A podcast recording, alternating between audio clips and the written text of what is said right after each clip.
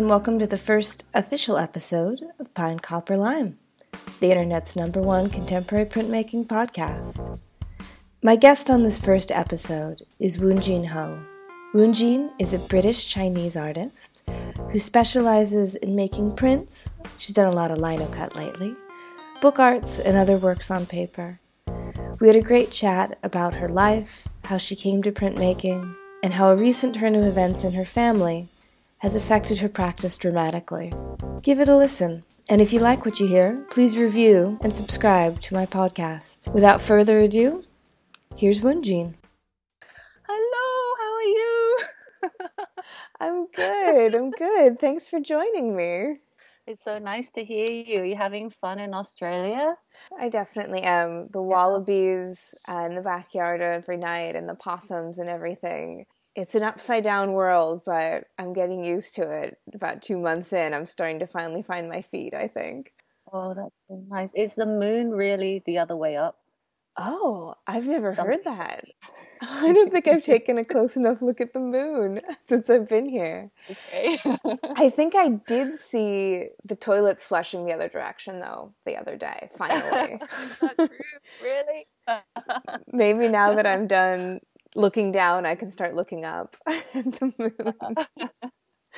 yeah, because because they're um, you know they're as you can imagine they're all low flow toilets to save water, and so you can't actually for most of them you can't really see the spiral. But I think I I officially saw it going the other direction.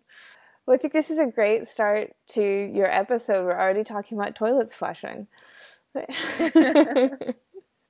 Uh, because uh, I feel comfortable with you. yep, exactly. It's like because our friendship, we've got a level of comfort. um, but for our listeners who don't know you, would you mind introducing yourself, telling everyone where you come from, where you work, what your practice is like? I'm an artist printmaker living in London.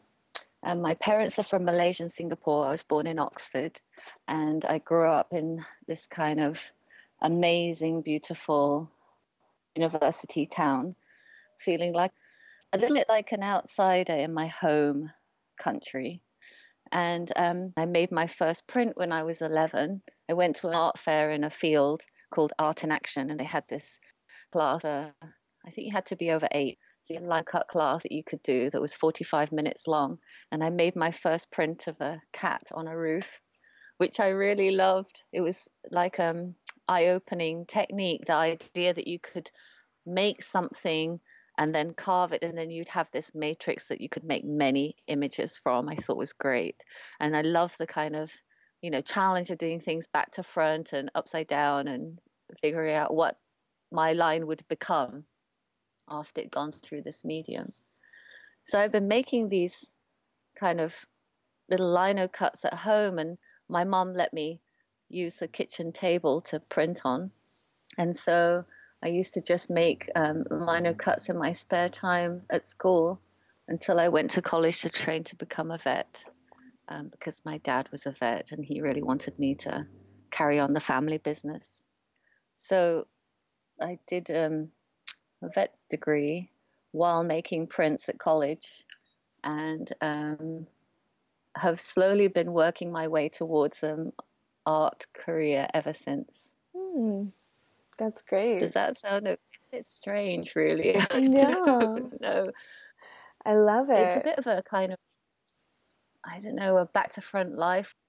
I grew up in a vet practice, and um, my dad was a vet, and my mum was the vet nurse, and we lived next doors to the surgery. So from the age of six, I was, well, according to my dad, I was sitting on his lap watching him do surgery. Oh my gosh. Don't know if that's really very good um, hygiene practice, but anyway, um, they were very keen for me to take on the family business. So I went to university to train as a vet when I was 18 because it was expected of me. Mm. But I really loved making art and making prints. So I spent the whole of college um, designing posters, actually, for hmm. various um, like amateur dramatics and you know musicals and things like that. I'd, I'd approach various producers and directors and say, Do you need a poster for your play? I can make one if you pay me enough money to buy the paper and the art materials. Mm. So that was my side uh, project that I did throughout college. And then, so was there, was your father and mother, were they also makers? Where do you think it came from, the impulse? Well, I've been asked this several times because both my parents say that they're incredibly scientific, and my mum says she loves maths and sports when she was younger, and my dad was always um, keen on, you know, sports, bodybuilding, and you know, running and swimming. But at the same time, I know my mum's incredibly ingenious with the materials around her. She's always seeing new um, uses for everyday objects. She's got this beautiful plant called Queen of the Night. And it's a kind of luscious, strange tropical plant that it, it kind of responds incredibly quickly to the light, and you can almost see it grow. It's got this, um, I don't know, it grows towards the light and then it twists and turns. And in order to support it, she has developed a massive scaffolding for it involving curved shoelaces, um, ribbons and an, an odd kind of hammock style contraption, which she's created for this, her pride and joy, her beautiful plant.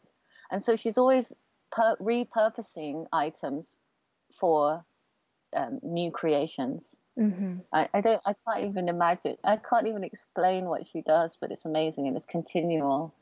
Yeah.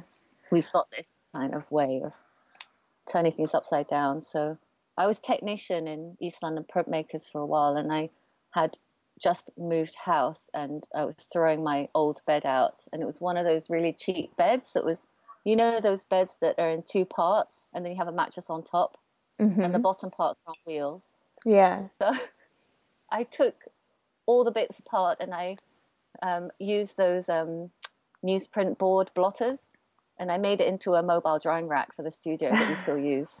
so, they kind of like, and I made a shoe rack into a plate drying device. So I kind of, I don't know, I think I do the same thing as her. Yeah. Yeah. Well, you I, know, just hearing you say it, of course, it reminds me of but it is kind of a false either or, isn't it? The you either you're math and science or you're artistic. When really to excel at either, you need to have a creative mind and you need to be able to problem solve. Yeah, I think you're right there. Yeah, there are a lot more overlaps. And there's a, a lot of mystique about scientists being, you know, the holders of the secrets of life and artists being dreamers. And, you know, and in fact, when I, the more I've come into the art world, I've realized there's a lot of scientific rigor in art making. And a lot of scientists have this kind of intuition or um, follow creative solutions so I definitely think there is that overlap for sure. Yeah. What do you mean by scientific rigor in art making?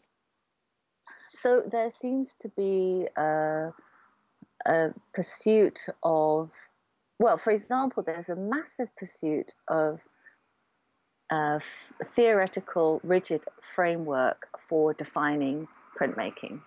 You know, and then people will put theories forward. For example, they'll say, "Oh, printmaking you know, it's a multiple, but um, each object is potentially authorized by the creator. Perhaps we could parallel this with um, how a conductor and a symphony is related to the composer. And then they go through a massive intellectual and theoretical and ontological um, evaluation of a very small uh, kind of attitude or perception of what printmaking can be. And that rigor is so scientific mm-hmm. and uncreative, in fact, because it's trying to find and define and pigeonhole and put into words a very loose and open um, making practice. And I find that quite interesting, you know, that if you get into those very scientific um, conversations, at symposium level, international conference level, you realize that there seems to be a very big urge to kind of rationalize or um, you know, professionalize what's seen of as quite a loose um, artistic um, field. Yeah. So it seems to be like a, an overlay of, I don't know, maybe a bit of insecurity mm-hmm. without sounding too mean. You know, I think people are a little bit um, nervous that they'll be seen as soft and vague and, um, you know, optional. Yeah, and I I wonder if how much of that comes from the fact that so much of printmaking is wrapped up in academic fields and takes place in academic institutions. And so often we're being asked to justify our existence, to justify our mm. funding. Mm. And if that's just kind of crept into the everyday dialogue about printmaking, is is to rationalize our existence in terms that one might find in STEM almost. Yeah, yeah, for sure. There's this, um, there, there's, there's the same criteria, so that's why artists are being forced to speak, perhaps in that the way that um, ticks boxes and and fulfills, you know, outcomes and objectives. Mm-hmm. And I, but for, but for sure, we're incredibly productive when we don't you know, without having to step back and talk about creativity, I think the creative arts are incredibly productive, um, and you know, pr- produce enormous quantities of outcomes that would satisfy um, all these criteria if we didn't have to step back and say that they're satisfying criteria. That's how I feel. Yeah. Situation. Yeah, because that's yeah. um yeah, because you you're pretty recently back from Impact, then, aren't you? It must be just a few days. Yeah, impact was, you know, interesting because there are a lot of people in the university field, or maybe at PhD level or above, and the pressure is for them to talk about, you know, they talk very poetically, of course, um, but I always find there's a bit of a mismatch between what they're talking, what they're saying, and what they're making physically. And it, what they talk about doesn't necessarily mean to say it feeds into beautiful work. Mm-hmm. So I found it a um, bit of a mixed mixed bag. Yeah. Some gorgeous poetic speakers with some I don't know I can't say without upsetting people. Yeah, we can. well, you know what I mean. Yeah. yeah. So anyway, and then some beautiful, beautiful work that was not spoken about, and I mm-hmm. thought, wow, maybe we should have a rule that nobody talks about their own work. Oh, yeah. That would make these conferences much more interesting. Yeah. Because some of them are veiled, veiled um, publicity. You know, they kind of go, mm. and then I did this, which, you know, and then they link it to a million philosophers, and it's all really sounds gorgeous. And then you look at the work and you think, hmm, I wouldn't be saying that. Mm-hmm. Maybe we should change these things. Yeah. But I had fun. I, I don't want to say that it wasn't fun. It was really inspiring because there are some people with such ambition and such vision that you question your own culture and your own um, boundaries. So I've set myself boundaries. They're all very small. I'm making really domestic, small, intimate, throwaway work at the moment. And then I look at grand, gestural, crazy work and i think you could also do this that's that's interesting that you bring up kind of the new way that you're going right now with your work because i've been really loving it your small little narrative personal linos i they have a, a wonderful intimacy and playfulness about them i think that's that that i've loved anyway yeah i it's I don't know how to say it. Like I just started making them for one person to see, and I didn't really. But but because we have social media, in a way, my audience or my window has been Instagram or Facebook, and you know, but they're really supposed to be just to make my dad laugh. Mm. Like that was the whole point of making them. So there's this well, in terms of scientific rigor, going back to scientific rigor, I had these really strict parameters for making. I just thought I'd make, um, there'd be a certain size. So they're all 15 by 20 centimeters, and they only have two blocks, so a maximum of two colors. And I, I'm in almost every print. So because they're for him, they're from my point of view, or I'm in it. And there's that kind of, um, I don't know how to say it, like it's, um, well, you know, the father daughter thing. You, I, I'm skirting around issues of sexuality and, um, you know, I'm still the good girl. In, mm. I'm the good daughter. I'm a quite, I'm a sanitized version, a comical version um, of who I am. So my, it's there's still a veil. It's I'm, it's still a performance. The performance is, you know, for someone who I want to cheer up. Yeah. And conversation with, but it's um, it's not as innocent and as carefree as I'm really feeling. There's still a, an artifice behind it. Yeah. But yeah, I'm I'm glad you're enjoying them. Um, would you uh, would you want to talk a little bit about your father and how his life has recently changed and how that's sort of affected you and and your practice?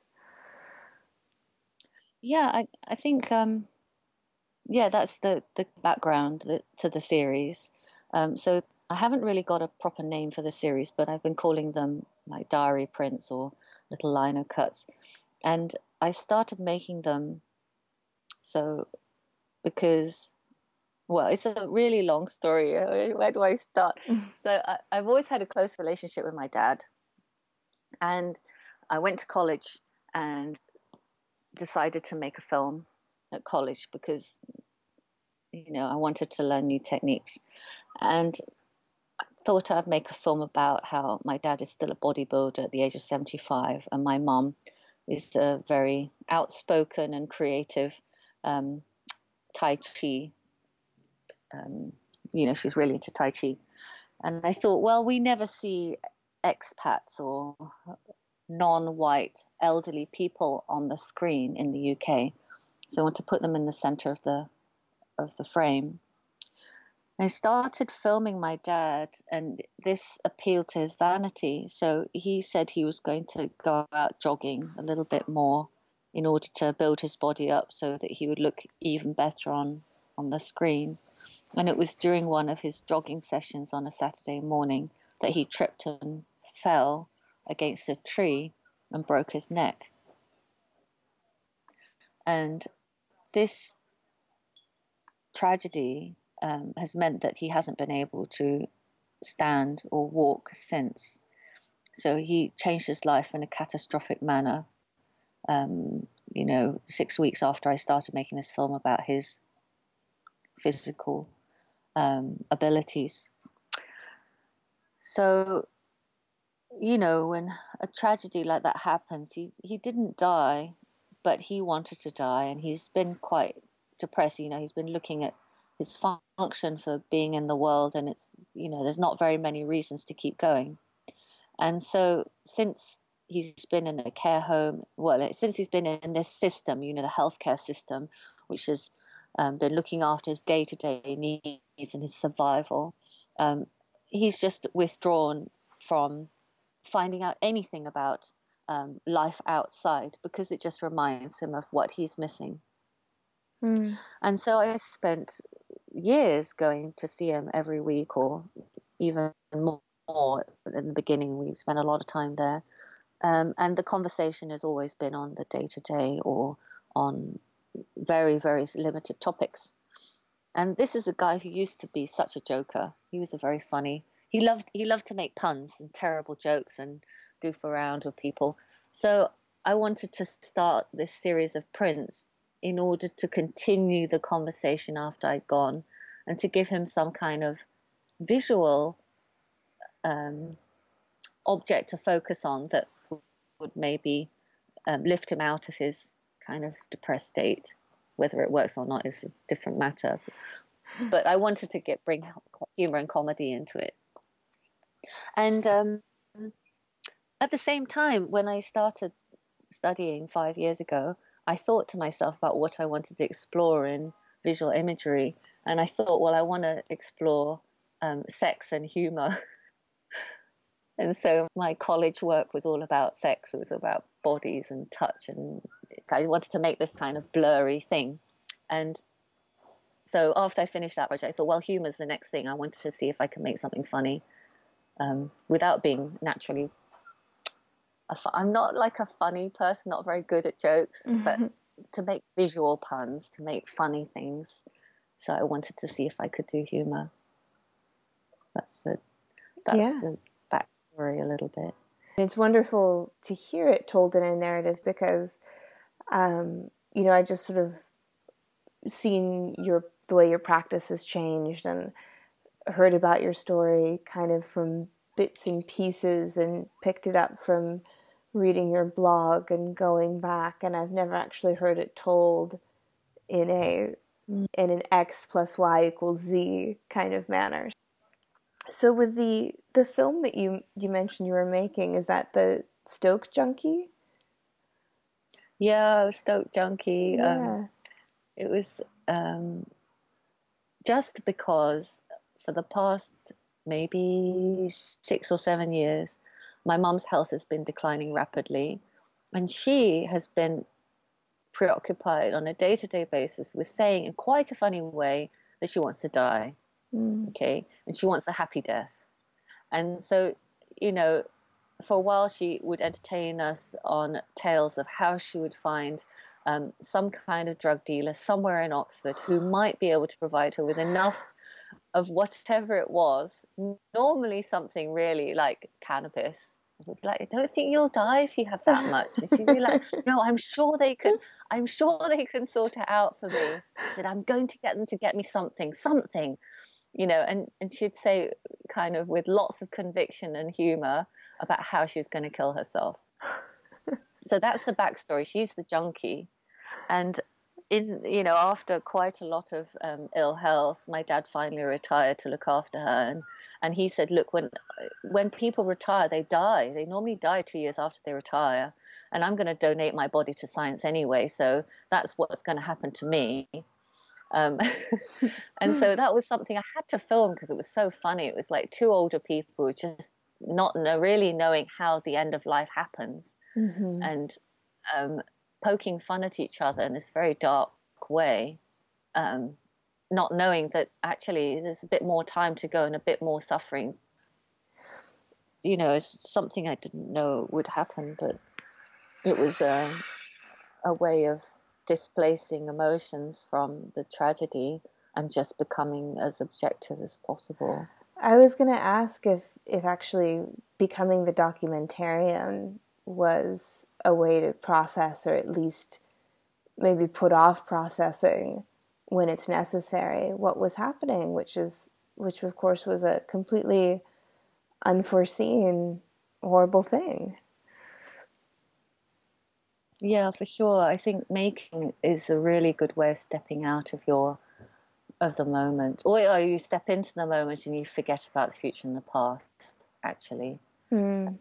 And so I would just be completely focused on what they were saying or doing and not care about the implications so much until later. But it was pretty painful. I didn't enjoy it.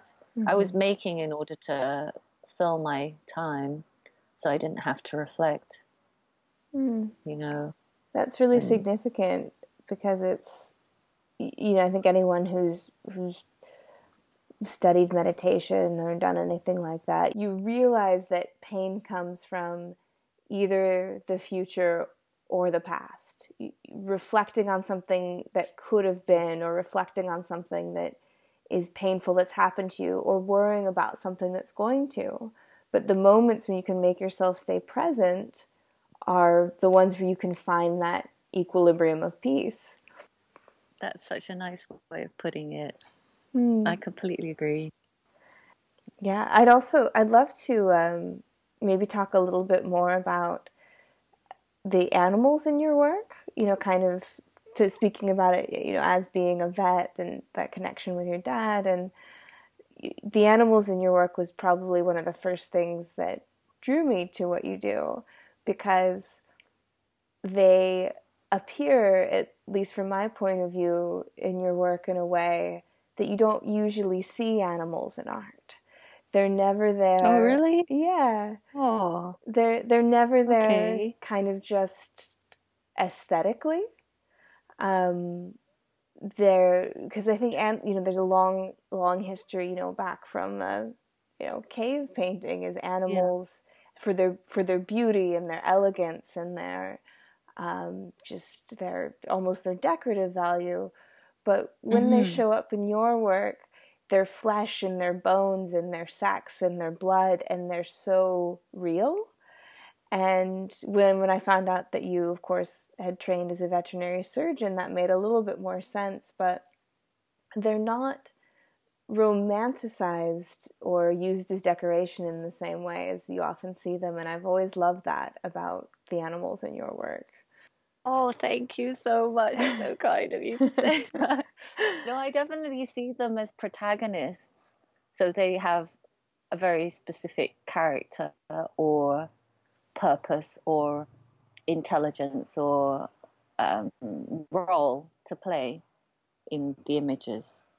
And they're just like another being. So in the I, I normally work you've probably seen I work in series and I'll do one project and then I finish it and then I move on to the next project and then I finish it. And sometimes um, the work looks like it jumps massively from series to series and then I'll come back uh, loop back to that original thing maybe a, a few years later.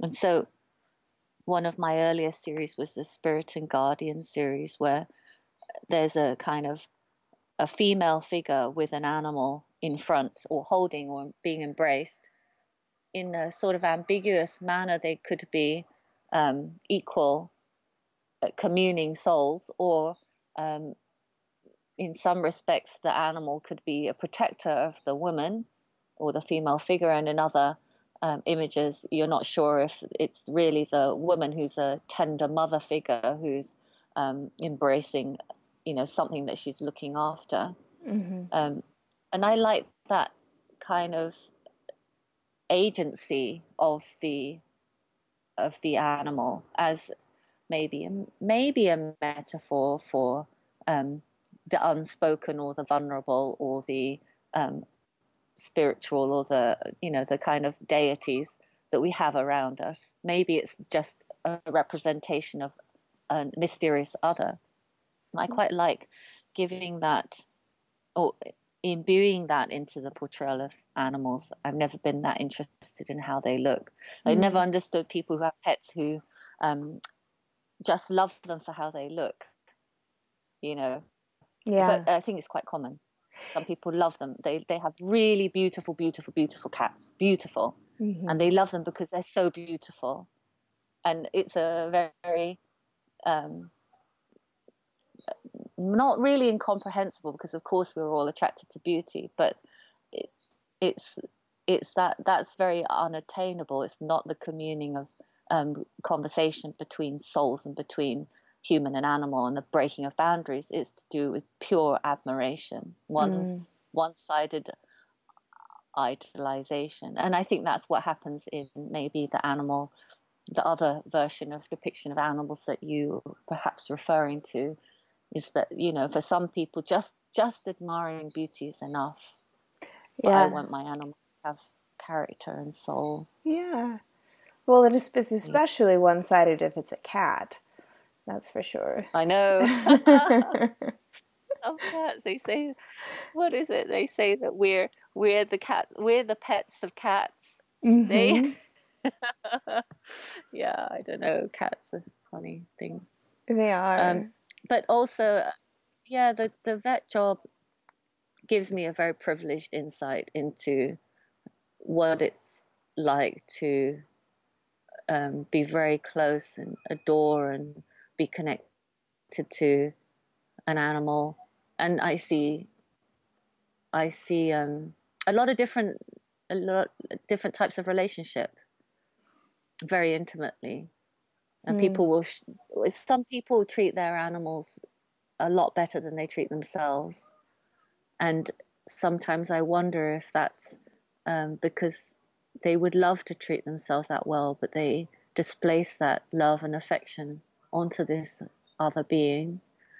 And some people treat their animals like a, a commodity, you know, like a, um, a status symbol, mm, which gives them pride. And yeah, and then there's a lot of um, people for whom there's this wonderful affection. And then you see people who maybe grow up with a dog and they're 18 and the dog's 15 and they don't remember life without this dog. You know, so you see people for whom this this individual has, you know, never existed without this other individual. You see that too. And I think it's quite a privilege to be that close mm-hmm. or to witness.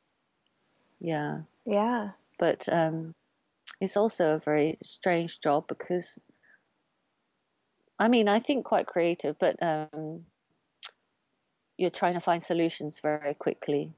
You have to find where the problem is and then try and find solutions um, and negotiate or navigate an ethical territory, mm-hmm.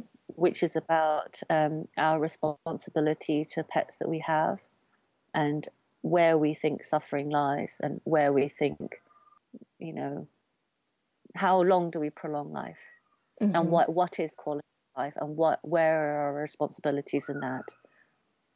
So I think it's a very interesting ethical job to consider. Yeah. Yeah. Because you must also be dealing with, of course, well, of course, you're dealing with the humans and the baggage that they bring to whatever mm. decisions they're making with their animals. And uh, yeah, do, do you find that you need to play therapist or psychologist or psychoanalyst as well? Oh, for sure. I'm not very good at it, but I try. like, you know, if somebody that it takes it it's definitely rewarding if you try and figure out the motives or the not the motives because that sounds too um, monetary, but if you figure out the the vibe behind the owner and their desire for their for their pets and their connection, it definitely helps. And I've I've come across people who have changed weddings, they've postponed weddings, mm-hmm. and people who've deeply mourned a snail or a chicken. Mm. Um, and at the same time, I've met people who um, have used animals in quite a blatant way and threatened to sue mm. me, you know, any perceived mishap, you know you, you, it definitely helps to figure out, you know, where their love lies, where their attention is. Yeah, it's it's such such important work that you do, and I'm I'm so glad that you're doing it because I I really think that you're one of the most thoughtful and courageous with your words of of anyone I've ever talked to, and I know we haven't talked very often or very long, but it's something I've always admired about really? you. Yeah. a bit blunt. no, but I know that if there's something awful to say, you have to say it. yes, I love that though. I admire it so no, much. It's it's hard, isn't it? Because um, when you you know that the weight of your words can be um, something that someone will mull over for a while but you can't not say it mm-hmm. in the vet job. I think actually I, I spend a lot of time comparing the vet world and the art world. And for a while, I was chair of East London Printmakers, which is a cooperative in the workshop, community workshop in um, East London. And I thought I'd run it like a vet practice. Because I thought, you know, in a vet practice, everybody has this common goal and it's unspoken, but it's completely there. And the common goal is to relieve animal suffering. So you swear that when you when you um, graduate, they say, I promise I'll do absolutely everything to uphold the welfare of animals. And I thought, well, you know, let's do it for the printmaking world. So the common the common goal is you know, to um, our goal is actually in our mission statement to provide accessible and affordable printmaking for as many people as possible.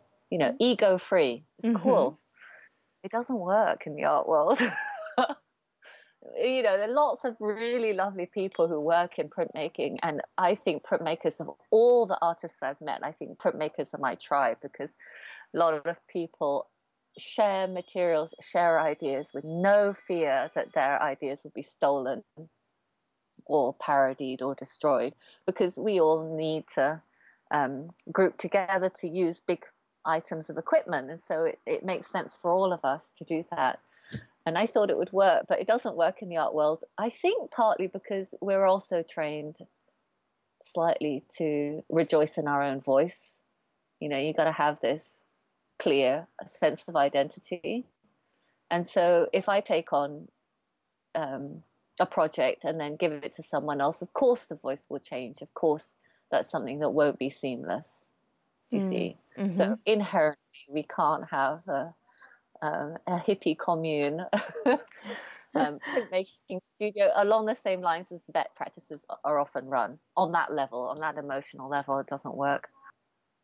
Um, so I'm just looking. I'm, we're coming up at the the hour recording mark, and one more thing I want to make sure that I ask you, as you can say, is that uh, where can people find out more about you? Uh, where can they see your work and get in contact with you? Oh, I got a website which is wuongean.com, W U O N G E A N.com, and I try and put pictures on Instagram. So I really enjoy Instagram. So you can find my Instagram, um, what do you call it? Handle. Instagram handle is Wuongean, W U O N G E A N. Yeah. And I made a hashtag called Diary of a Printmaker. Great. Because people don't necessarily know how to spell my name. Yeah, and I can I can definitely speak to your your blog as being just delightful to read and yeah, the oh, transparency oh, and and humor and sort of kindness that's in there I, I always appreciate. So I can personally recommend going to um, going to your blog because it's maybe um, it I think it's better than and also not your average artist blog. So make sure oh, to check it you. out. Yeah well, thank you. Thank you. Thank yes, you um, for coming yeah. and joining me. This has been super great. And I hope that you'll come back again when I'm not in my first week of being a podcaster and maybe I'm a little bit better at all of this as well. you're very good at all of this and you're very warm and you're very genuine. And thank you for your interest yeah. and your enthusiasm. Great. Thank you. Yeah.